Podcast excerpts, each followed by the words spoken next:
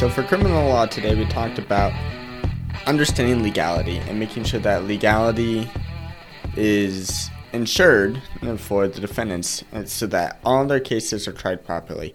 So, there are three things that you need to actually determine legality whether or not a statute or a ruling, so to speak, is legal. Well, the first thing is the statutes must be understandable to ordinary citizens. Second, the statutes need to be clear. And third, any ambiguity in between the statutes, uh, whether it's vagueness or whatever, need to be designed to benefit the defendant. So anything that is ambiguous there, if it's like a 50 50, this could go either way, uh, those are going to benefit the defendant. So let's go ahead and talk about a couple of cases. We read several cases. Uh, we're going to go over Commonwealth v. Mochan. We're going to talk about Keeler v. the Superior Court, uh, In re Banks, and Desertrain uh, versus the City of Los Angeles. We can also talk about this principle briefly in People v. Elu. Elo, Elo, something like that. Um, but let's go over the facts of these cases to illustrate these three principles that we mentioned earlier, which is statutes must be understandable, clear, and any ambiguity needs to benefit the defendant. Okay, so first, let's talk about Commonwealth v. Mochan. The facts of this case is that there was the the defendant who made several phone calls to a married woman and solicited her and provide and was making very uh, rude, suggestive comments, and this was happening several times a day. So the defendant was arrested, and uh, his defense was that there was no statute, so he was convicted of a crime when there was no crime.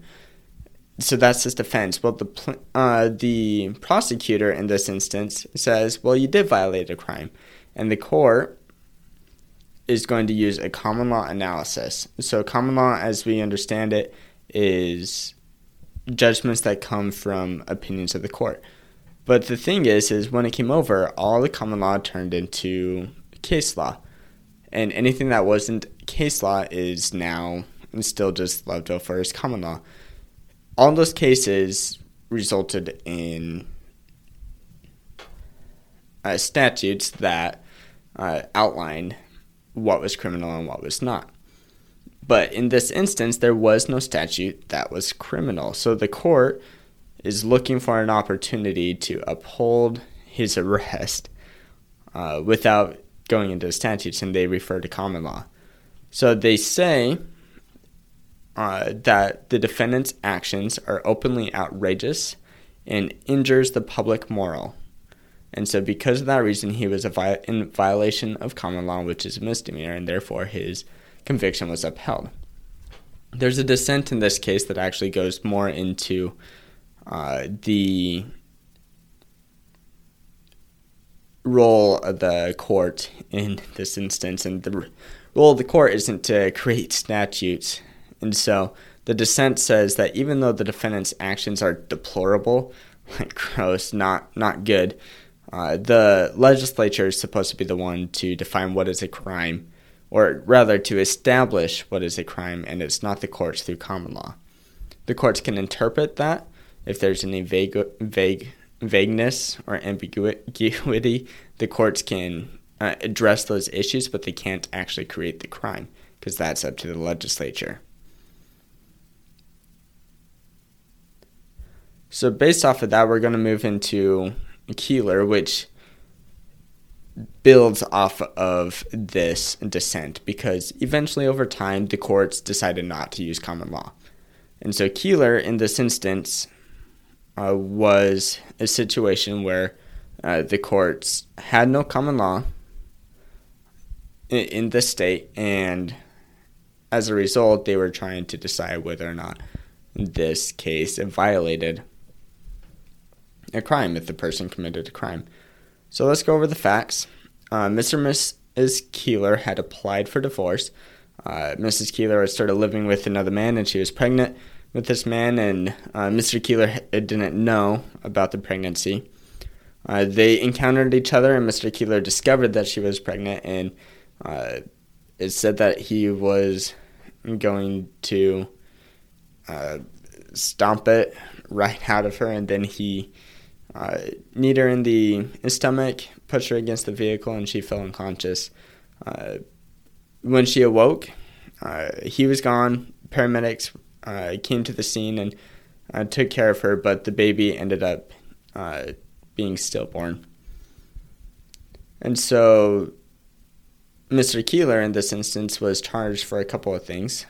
First, he was charged for assault on Mrs. Keeler and assault with injury. And then finally, he was assault, uh, charged with murder uh, in the first degree. And murder in the first degree is that uh, the person took an action to kill another human being. And the question before the court here is whether or not this preborn child was a human being. At the time, the statute didn't say anything about a fetus, and so they used some legislative history to determine whether or not uh, the killing of this child was considered a crime.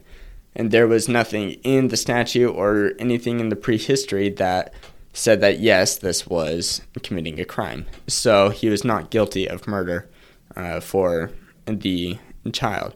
The dissent in this says that science has come a long way uh, since uh, the science has come a long way, and as a result, uh, they should take into account some of the common law factors and to understand that the child is considered a human being and as a victim should be protected.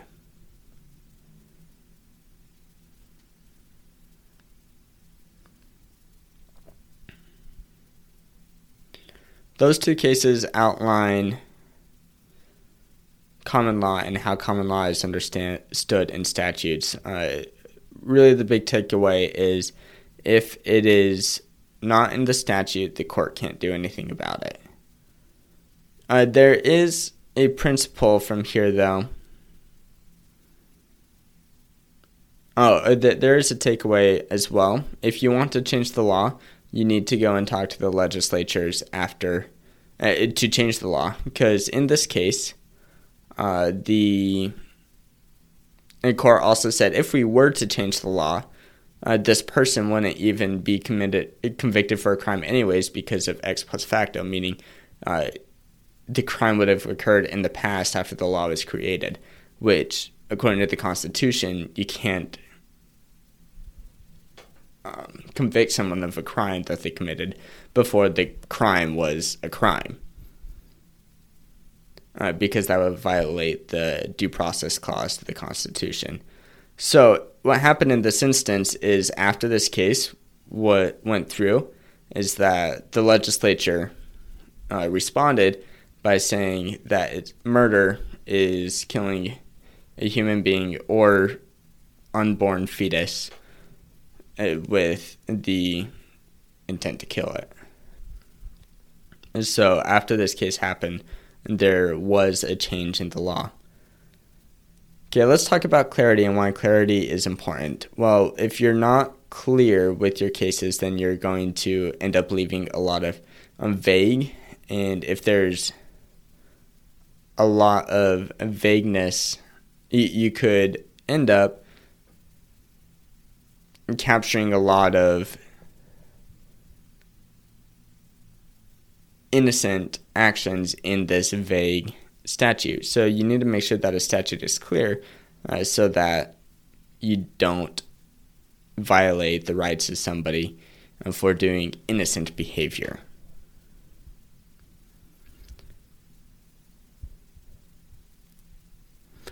I apologize. That's actually defining overly broad. So you don't want to make you want to make sure that it's so uh, so that it's narrow enough to where it's not going to encompass innocent acts as legal acts.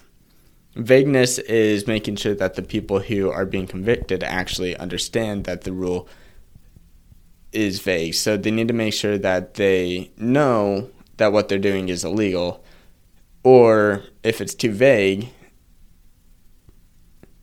eh, then they won't be knowing that what they're doing is illegal, which could result in a lot of problems. And that actually happened in the other cases that we read.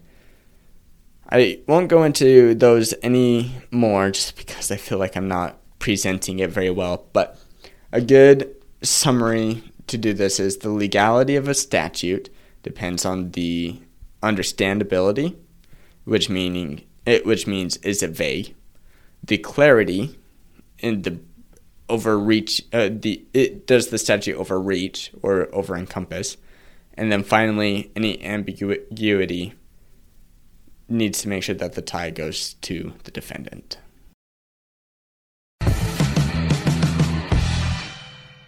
Thank you for listening to this episode of The Law Schoolers. Before I let you go, there are four things I want to say. The first thing is if you enjoyed these episodes and if you enjoyed the website, I would invite you to go and join Law Schoolers Pro, and you can do that by going to lawschoolers.com/join.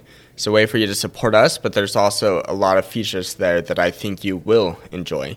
Second thing is that nearly all of our episodes are unedited. The only ones that aren't are pre-law materials, and the reason for that is so you can actually see the legal material in its raw form as I'm learning it as well. The third thing is that the information contained in these episodes are specifically only for educational purposes. They're not to be used as legal advice. And with that, the fourth thing is if it is used as legal advice, we are not liable. That is, Law Schoolers is not liable for any legal outcomes. Thank you again for enjoying the show. Have a good one.